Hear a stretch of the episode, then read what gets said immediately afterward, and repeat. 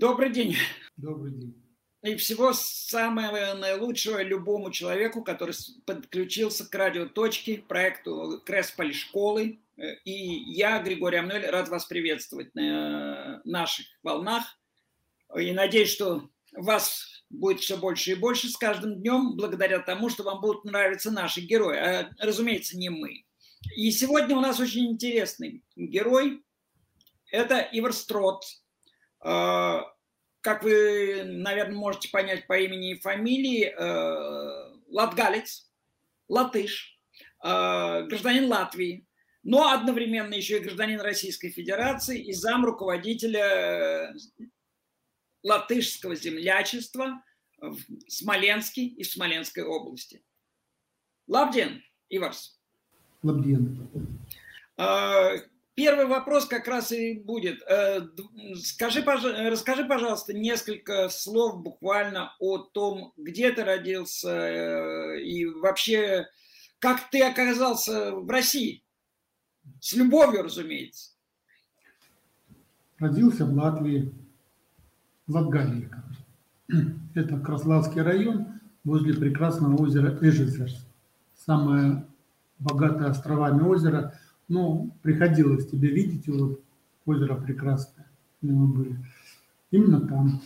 Но как оказался в России, ну, времена СССР.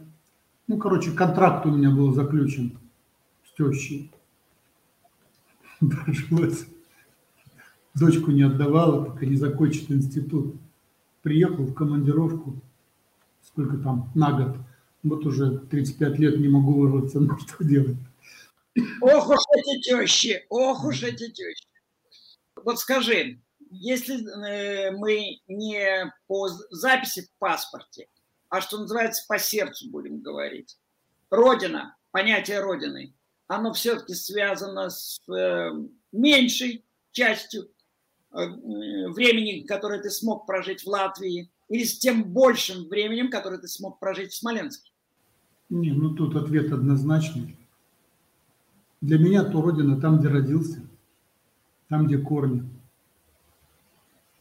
Да, по большей части, большую часть жизни я прожил здесь. Ну, родину считал и считаю Латвию. Замечательно. Тогда, ну, давай перейдем прямо сразу, возьмем быка за рога. А что такое латышское землячество в Смоленске? Ну, ты рассказал, как ты там появился, а откуда вообще проросли эти корни? Сколько лет этому землячеству и вообще, как оно существует и существовало? В этом году 105 лет. То есть землячество латышское в Смоленске на 5 лет старше, чем государственность Латвии. Ну, не на 5, чуть меньше. Все-таки, грубо говоря, да. Суть такая, что история очень интересная, к большому сожалению, конечно, еще до конца не исследованная. Трагические судьбы, ну, как и по всему Советскому Союзу, 30-е годы. А так, сегодня очень много. Ну, насчитывалось около 45 тысяч латышей, официально проживающих в Смоленской области. И здесь существовали целые колхозы тогда, хозяйства. Были латышский сельский совет, латгальский сельский совет. Это интересно, конечно. Были латышские школы, смоленские были средние школы, даже вуз, где обучались на латышском языке. Также знаменитый смоленский латышский театр. Но, к сожалению, в 1937 году полностью вся труппа была расстреляна. Репрессивные такие вот печальные. А так изначально очень много встречается. Не знаю, как сейчас, конечно, хотя бы у нас теперь век интернета, но, допустим, если брать еще конец времен СССР, открываешь телефонную книгу, там, Абуолини, Озолини, Берзини, ну, только читаешь, конечно. Но единственное, что, конечно, да, латышский язык и русский, они отличаются по фонетике своей очень сильно, поэтому, допустим, смотришь «Странная фамилия». Ну, как у нас, допустим, один из членов землячества, Озолин. Реально-то его фамилия, его деда Озолин. Озолин, конечно. Или Зедина. такая прекрасная бабушка, фамилия Зедина. На самом деле ее фамилия Зедина, цветочек. Вот такие-то дела. И много таких разных. Или смотришь, в Латвии не называют отчество, да, так не принято. А в России, ну, то есть, да, если ты человек уже совершеннолетний, то есть, называют по отчеству, считается, что ты зрелый. Ну, допустим, Ирбе Артура Зиданисовича. Папу звали Зеденин, да, допустим. Ну, Зиданисович, это очень хорошо. Ну, интересно, да. Но у меня, допустим, папу звали Доминик, вот называют по отчеству, но более выговаривают Доминикович. Хотя бы тоже изначально то Данилович, Доминович, Донатович. Вообще-то могли тебя называть и Доминиканович. Да, и так тоже называют, бывает тоже. Сколько сейчас насчитывает человек землячества? На сегодняшний день, как бы брать актив, да, но учитывая последние годы, сложности, область Смоленска не маленькая, сам город, актив, который постоянно собирается, это порядка, ну, где-то 20 человек, а так состав постоянно меняется, добавляется, убывает по-разному. Вот, к сожалению, недавно ушла ветеран, нами всеми уважаемая Лилия, была 85 лет, одна дочь репрессированного в Катыне, найден тоже фотографии, казах есть в мемориале. Жалко, конечно, очень активная женщина до последних своих дней, очень активно работала. Жалко, есть. Я тебя прерву, если ты произнес это роковое слово и очень важное слово «Катынь». Для многих понятна связь этого слова с Польшей. Наиболее трагическое для польского народа, для польского государства Катынь – это Голгофа Польши. А для латышей и латгальцев вот что такое Катынь? Ну, большой трагедии, да, нашей, то есть как раз еще до того, когда там были расстреляны 5000 польских офицеров, там были расстреляны по сей день, к сожалению, не знает никто конкретного количества, десятки тысяч просто замученных людей. Ну и теперь, когда уже стали поднимать списки, архивы, поиски, то есть новая стелла с фамилиями, ну, соответствующие те же Озолини и Вердини и так далее. Очень много латышей там расстреляно. Конкретное количество не знает никто. Может быть, если бы не было вот этой трагедии Польши, когда расстреляли офицеров, может быть, даже и по сегодняшний день никто не знал, потому что все это охранялось тайне и так далее. Ну, все подвергалось забвению. Ну, как и по всей территории России, по сегодня есть могильники, которые еще неизвестны. Понятно. Латгалия ведь край, который многонациональный. То есть, ну, в Даугавпилсе, самом большом городе Латгалии, есть русский дом, а латышского дома в Смоленске нету? Есть латышское общество. Общество есть, но... Общество, да. Но какое-нибудь помещение у вас существует? Конечно. Это, ну, это замечательно. А сколько еще землячеств различных представлены на Смоленщине? Ну, я уже писал, да, там, то есть по инициативе латышского землячества еще там нескольких был создан межнациональный конгресс. И вот туда входят, ну, довольно-таки активно на сегодняшний день, оно сильно пополнилось землячеством за счет Средней Азии, чего раньше не было. А ну, если есть... говорить о более исторически сложившейся, то есть, ну, вот, опять же говоря про Даугавпилс, мы имеем, ну, если говорить о религиозной ситуации, мы имеем католический костел, мы имеем протестантскую кирху, православную церковь, староверческую церковь на Святой Горке. И в Латгалии польская школа, русский... Я знаю, да.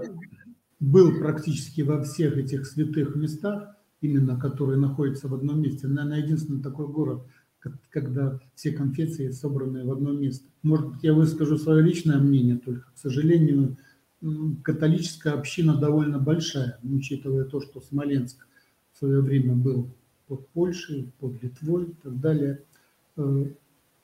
Красивый костел, такой же, вот, как и в Даугавпилсе, как в Резекне из красного кирпича, да, который проект он как существовал. Но по неизвестным нам причинам, как говорят, почему-то препятствует его реставрации и так далее. Общественность, конечно, возмущается и просит это все.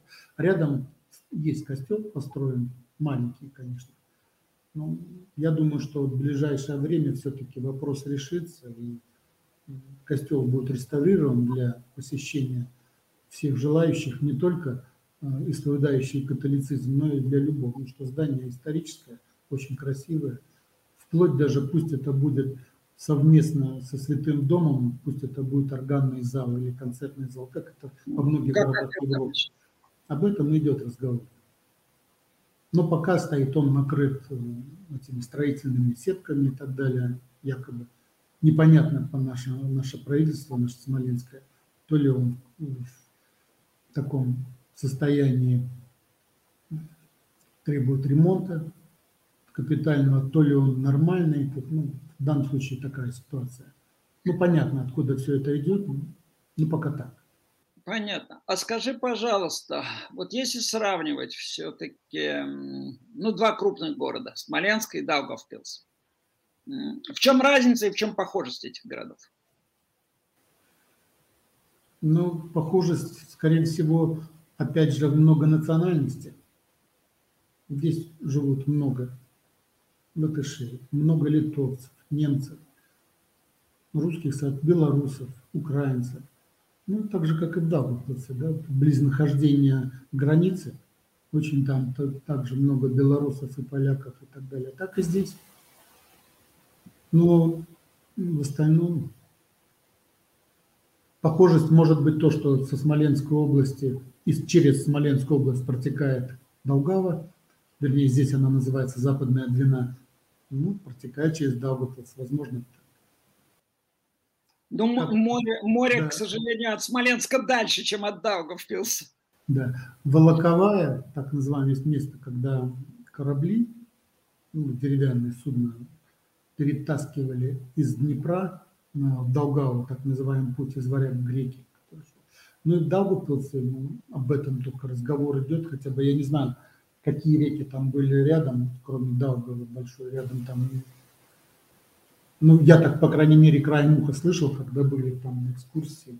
А какой город моложе? Не в смысле исторического срока его существования, а вот по составу населения. И чем обусловлена та или иная ситуация? Я не могу сейчас сказать про Даугавпилс. Да? В свое время я там жил, учился. Угу. Город молодеет, как правило, за счет чего? За счет каких-то новостроек, за счет учебных заведений, да, где много студентов и много оседает. Ну, за счет руководства, перспективы, да, отношений, развития. Вот это основные, конечно, критерии для поселения молодежи. Ну, не знаю, ну, мне кажется, на сегодняшний день Смоленск немножко обновился, да, потому что в структурах власти очень много молодежи. Ну, к сожалению, не всегда опытной, как хотелось бы. Но, тем не менее, как в Даугавпилсе, так краем глаза, в принципе, тоже молодежи достаточно. Ну вот, что касается производства и развития, ну, нету что здесь, что там на сегодняшний день. То есть, ну, в Латвии принято называть Даугавпилс и вообще большую часть Латгалии депрессивными регионами. Можно такие же слова отнести в России к Смоленску?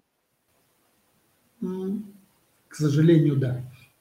А вот это вот расположение на транспортных путях, на пограничных путях помогает или мешает сегодня, при той непростой сегодня международной ситуации, которая существует. По моему мнению, да, допустим, города, которые находятся, ну, так называемые, на распутье дорог, ну, возьмем, к примеру, Псков. Очень часто раньше приходилось быть в командировках, проезжать, но кроме как кошмар, слов не было. Учитывая после того, когда закрылась граница, то есть Россия, ну, страны Прибалтики отделились, теперь там граничит небольшой кусочек с Эстонией и небольшой кусочек с Латвией. Но за счет этого и за счет инфраструктуры вокруг, да, этих таможенных складов и городов, ну, город процветает. В Смоленске, к сожалению, основная трасса критерий так называемый М1 и А15. То есть это Москва-Минск и Рига-Орел. Ну, тоже перекресток двух важных артерий. Ну, к сожалению, выгода от этого наш город никакой не имеет. Ну, по крайней мере, да, таможенные склады, логистические центры, они есть, но они не в городе. Это Москва, в основном, да. Город не чувствует в данном случае, я так считаю. Мое видение, опять же, я повторюсь, это мое мнение. Объективно, не субъективно, это уже решать не мне. А какое отношение к историческому наследию? Потому что в Смоленске огромный Кремль. Мы знаем, что в том же Даугавпилсе установлена крепость, Даугавпилская, Динабургская крепость, которая еще строилась против нашествия Наполеона. Смоленск отражал нашествие Наполеона тоже и многие другие нашествия, переходил из рук в руки этот город. А вот отношение к тому историческому наследию, которое осталось, архитектурному, культурному, как бы это сравнить? Я за мои 35 лет жизни здесь, да, такое впечатление, что вот находятся какие-то частные лица, энтузиасты. Да, энтузиасты, которые вот поддерживают это, делают. Но вот последние годы, в принципе, видно сдвиги в лучшую сторону. То есть реставрируется Смоленская крепость, делаются облагораживания вокруг той же крепости. Ну и плюсом соответствующие вот довольно-таки множество туристических пунктов, которые непосредственно предлагают услуги, ну, так называемые ночные экскурсии по Смоленску. Я сам с удовольствием, с супругой посещаем. Ну, это плюсы. Надеюсь, что это будет развиваться. Это интересно. Но это соответствующие привлечения, финансы, ну, инфраструктура соответствующая. Люди будут находить себе работу. Много сувенирных лавок, да, многие рецепты, оказываются, смоленские, старинные, начиная от пряников, если вспомнить фильм про Ушакова. Но есть такой фрагмент, когда Потемкин... Это старый советский фильм, 50-х. Да, ждал известий, как пройдет бой с турками на море, и специально как-нибудь отправил Вязьму курьера, который пряники ему привез на лошади. Вот те старинные рецепты, как, естественно, люди это подхватили вот по рецепту Потемкина тогда, но они вкусные. Я был на этом производстве. Ручной работы, это пряники, это интересно. Я согласен, пускай лучше будут пряники потемкинские, чем потемкинские деревни. Я тоже. Скажи, пожалуйста, а в Латгалии вот многие, ну сейчас уже это почти подпольно, поскольку это запрещено в Латвии, смотрят российское телевидение. А есть ли у тебя возможность смотреть, скажем, латышское телевидение? Да, конечно. Да, через тарелку? Через тарелку. Нет, интернет вам в помощь. А, интернет, конечно, да. Ну, и... Я могу сказать причину, почему это происходит, большинство, да? Ну, как все, даже те же самые латгальцы, они говорят, мы смотрели, но нет ничего интересного. И главное, конечно, не слушать там рассказы пропагандистов и так далее, которые происходят. А главное, посмотреть кино или сериалы интересные, которые ближе по духу. А, то есть, если сравнивать с твоей точки зрения российское телевидение и латышское телевидение, понятно, что Россия страна намного больше и финансовых, экономических, да и человеческих мощностей намного больше, но насколько вот тебе все-таки интереснее смотреть российское телевидение или латышское, при том, что ты абсолютно билингвист и спокойно можешь смотреть передачу? Я тебя, наверное, огорчу. Я не смотрю, потому что очень много дури в жизни хватает еще смотреть российское телевидение. Как правило, если есть какая свободная минута дома, ну что смотришь? Канал Discovery, что-нибудь еще. Ну никак, не первый, второй канал, там, ну, зачем? Тем более сейчас. Что ты можешь сказать о такой ситуации, которая вот сегодня, и о том, насколько рушатся те связи, очень близкие географически с точки зрения километража, которые существуют между Латвией и Россией? Ну, я бы не сказал, что они рушатся. Это не так. Угу. Много недопониманий, возможно, много вопросов. Ну, здесь больше не между Латвией и Россией, а больше именно в самой России. Сам знаешь, общество разделилось на две части, которые за, которые против. Здесь приходится со своими же друзьями беседовать, доказывать, рассказывать, спорить. Да. Ну, хотя бы есть и люди, знакомые, которые просто порвали все отношения и так далее. Ну, человек, оно ведь существо разумное, вопрос рубить с плеча. Ну, понятно, что то, что происходит сейчас, это не поддается никакому здравому смыслу, это понятно. Придуманные там байки о чем-то как-то.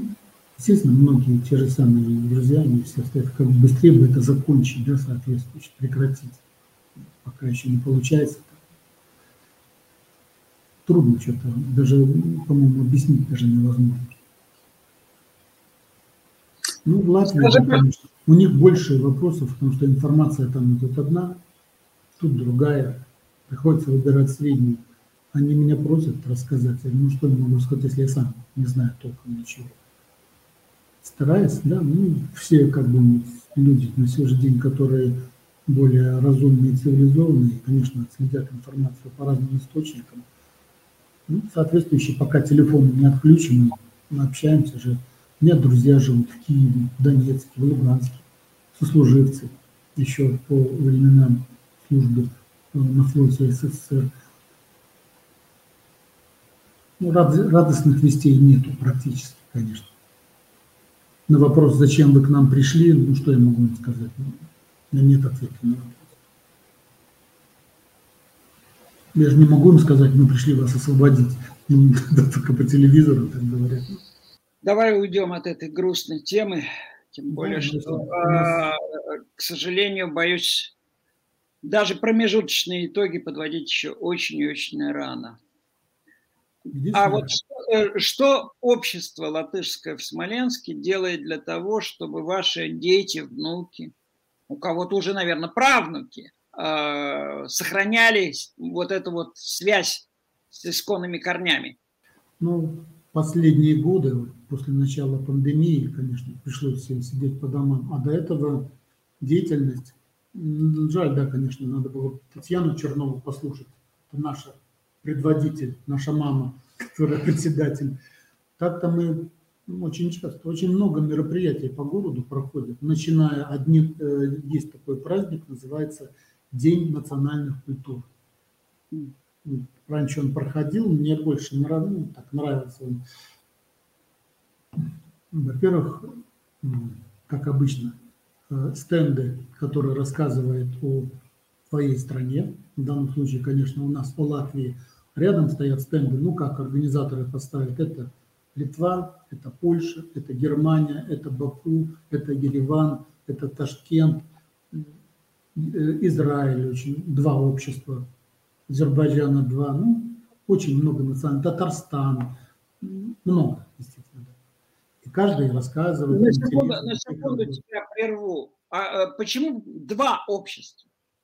А в некоторых даже три. Вот Азербайджан, допустим, община довольно большая, но за счет людей прибывают. Есть в Смоленске, потом еще в области второе, ну, вот они общаются, чтобы не наездишь. Ну, что касается израильского общества, ну, тут вопрос излишен, должно быть понятно, какое лучше, мое и так далее. Ну, здесь два, даже три там. Немецких было два, дом немецкий и немецкого общества, теперь одно осталось, польское, литовское. Это их личные дела, да, как они, реорганизация, потом перегруппация, потом отсюда собирается. Но очень много, видно, что много выступает детских коллективов в национальных одеждах, приятно смотреть, интересно. Ну и потом всегда происходило, это уже кульминация всего праздника, это... Как выступает очень много, ну и национальная кухня, это, конечно, тоже. Ну, это всегда. Да, это только... Когда пройдешься по столам, попробовать там азербайджанскую долму, армянские там сладости, ну и так далее, и так далее. И даже рядом форшмак. Вот, вот еще тоже. Ну, нормально. Всевозможные цепелины и так далее. Там, ну. Понятно. Ну, также они собираются на какие-то вот национальные праздники, также отмечают, очень много, я знаю. Ну, если что-то там побольше, то приглашают другие или сами в своем обществе. Но также вот бывает там какая-то уже юбилейная дата, приглашается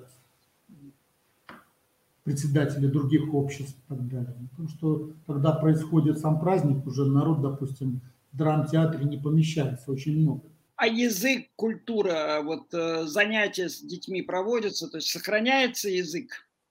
Стараемся. Воскресная школа латышская. Некоторые ребята вообще, не зная ни слова по-латышски, изучили латышский и получили латышское гражданство. Такие даже есть.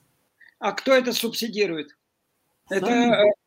Это, то есть вы, общество само финансирует? Общество, да, по мере возможности соответствующей. Также помощь оказывала посольство Латвии, Москвы, которое было. Ну, учебниками, наглядными... Учебниками, наглядными пособиями, да. Ну, главное, учитель. Зарплату тоже человек свои выходные тратит для того, чтобы... Сейчас это работает? Ну, вот последнее время пока нет, но собирается возобновиться. Ну, дай бог, дай бог. Ну, понятно. Сам, значит, изначально, когда начались только условия пандемии, ты из дома не мог выходить, не то что куда-то еще. Вот еще вспомнится к слову, да, у нас тут дружба так организовалась спонтанно, непосредственно с местечком Дагда, вот, который ты проезжал в свое время, небольшой городок, рядом с моим домом, где я родился, жил.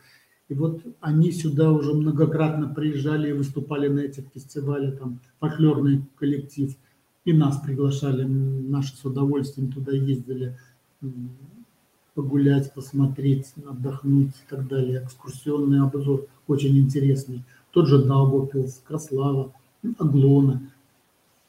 Народ всегда ждут, когда поедем, что опять, ну, опять. Это как раз вы организовываете, да, общество? Да, да, это непосредственно общество организовывает, конечно. А возможно ли, скажем, при обществе вообще на постоянной основе некое туристическое бюро, которое будет заниматься именно Латвией? Об этом как раз разговор тоже был, и он пока еще на стадии, ну, учитывая передряги, которые у нас происходят сейчас, то одно, то другое, пока вот это тормозится. А так, конечно, об этом, я даже, по-моему, был какой-то пилотный один проект уже, группа отправлялась из Смоленска в Ригу, по городам Латвии. Помимо этого же не только вот из Дагды, тут приезжал этот Друва, это под Ригой театральный коллектив с пьесой здесь своей. Потом много представителей, ну, других обществ по всей России. Это Санкт-Петербург, Уфа, это Омск. Ну, так вот, когда столетие было, когда мы отмечали. Вот так интересно. Ивар, а сколько еще землячеств в Российской Федерации латышских? Я лично знаю только это Магадан, это Красноярск, это Ачинск, это Омск, это Уфа, это Санкт-Петербург, это Москва, это был еще Ухта, еще с Витебском там еще поддерживаем. Так. Ну, это Беларусь, понятно, да. Да, это рядом по соседству Беларусь. Ну, соответствующие вот 9, которых только я лично знаю, а вот понятно. Я думаю, больше. Да, список очень впечатляющий, особенно учитывая, что кроме Смоленска, Москвы и Санкт-Петербурга, все остальное – это места ссылок или депортации. Скажи, пожалуйста, кто шьет костюмы для детей? Ты упоминал танцевальные коллективы, фольклорные коллективы и так далее. И вообще, вот, ну, скажем, на Яна день, один из главнейших дней в году для любого латыша, латгальца, там, многих балтийских народов. Вы одеваете национальную одежду? Ну а как же? Тем более вот уже много лет подряд наша начальница предоставляет любезно для этих дел свою дачу, где мы там отдыхаем. То есть рядом речка, дуб растет, как надо. Но если дождик пошел, то забегаем в домик. В общем, как бы так. А вот недавно приезжал сюда господин Рекстин, что-то еще перед началом войны. Чрезвычайный полномочный посол Латвийской Республики. Да, да. И именно латвийское посольство доставили сюда материал для клетчатой и так далее, для юбок, для костюмов, белые рубашечки, сакты, полностью для... Есть такой танцевальный коллектив «Сударушка». Вот они постоянно танцуют, у них в репертуаре всегда латышские танцы, и вот специально для них целых сколько там на весь коллектив привезли материала. Я думаю, что уже пошили, но надо будет, сказали, сфотографировать и отправить отчет посольству. Ну и последний для меня, пожалуй, такой вопрос, который мне всегда хочется задать человеку, тем больше ты уже говорил про тему, как приятно пройтись по столам. А вот для тебя какой стол важнее, приятней, нужнее? Какой стол бы ты для себя приготовил? Латгальский, латышский или все-таки уже больше российский, учитывая 30 с лишним лет, прожитых в Российской Федерации? Как ни странно, ты не первый, кто задает такой вопрос. Ну, в принципе, ответ я на него нашел уже. Я приготовил бы стол такой, за которым мне было бы хорошо сидеть с друзьями. Ни о чем не думать, отдыхать, ну, думать о хорошем и так далее. Любой, самый главный компонент любого стола – это хорошая компания. Можно сидеть угрюмым лицом за прекрасным столом, и это тебе не доставит никакой радости. А может, у тебя будет пару бутербродиков там, с сухим кусочком сыра и так далее, и все будет рады и довольны. Вот это главное. Но так, конечно, да, я привык за эти годы. Нравится азербайджанская кухня, нравится армянская. Ну, своя, конечно, я не забываю, естественно. Что-нибудь готовишь сам? Ну, иногда да. А что? Ну, вот буквально вчера супруга отсутствовала 10 дней, приехала поздно вечером с подругами что-нибудь. Вот жарил первые боровики в сливках, готовил, да, свежую молодую картошечку. Так, у людей у экрана уже потекли слюнки. Ну, не просто боровики, а вместе с лисичками начал это делать. И со свежим репчатым луком. Замечательно. Ну и все-таки еще один последний вопрос. Самый последний и, может быть, даже самый неожиданный или сложный. В центре Латвии, в центре Риги стоит памятник свободе, который сделан латышский народ. То есть все граждане Латвийской Республики, ну не все, но абсолютное большинство жертвовали деньги для того, чтобы этот памятник стоял. После Второй мировой войны его отстояла в том числе великая советская мастер скульптуры Мухина и еще целый ряд деятелей советской культуры, потому что была идея того, чтобы его сносить. Вот какой памятник в России по своему значению ты мог бы с этим сравнить? Может быть, памятник тысячелетия Руси, который находится в Великом Новгороде. Но это больше, я считаю, памятник для России, это памятник новгородцам. Так, мне кажется, больше. Мое мнение такое, что основное большинство памятников – это памятники, которые после Второй мировой войны наставлены, да, там, допустим, памятник Ленину на каждой улице туда-сюда, то сидя, то стоя и так далее. Но для Смоленска и для смолян есть памятник, посвященный войне 12-му году, находится он, довольно-таки такой, люди там. Ну, то есть, возьмем, к примеру, идут молодожены. Куда они пойдут? Естественно, к самому памятнику, который самый любимый и самый какой-то. Почему-то никто не идет фотографироваться к памятнику Ленина. Да? Вот идут к памятнику, который именно героем Второй 12-го года. Но больше таких. Ну, крепостной стены своего рода это тоже памятник. Красивые места. Ну что, я должен тебе сказать, Палдес, пожелать Вислабу всего самого наилучшего. А нашим зрителям, которые смотрели эту программу, я предлагаю посетить как Смоленск, так и Латвию. Ну, в меру сил. Непростой сегодняшней ситуации, но... Поверьте, что только расширяя свой горизонт, расширяя мир, вы поймете очень многое в жизни, что нужно понять. С вами был Григорий Амель, Ивар Строт, который приглашает вас и в Смоленск, разумеется, и в Латвию, в Латгалию, который менее известна, чем Рига или Юрмала россиянам. Хотя там в Латгалии по-русски говорят больше, чем, ну, чем в Риге, не чем в Юрмале. В Юрмале все-таки говорят по-русски больше. Вот. И это был проект «Радио. Точка», подготовленный Креспали школой. И я, Григорий Амель, прощаюсь и желаю вам всего самого-самого наилучшего. Берегите себя, будьте здоровы, мира вам!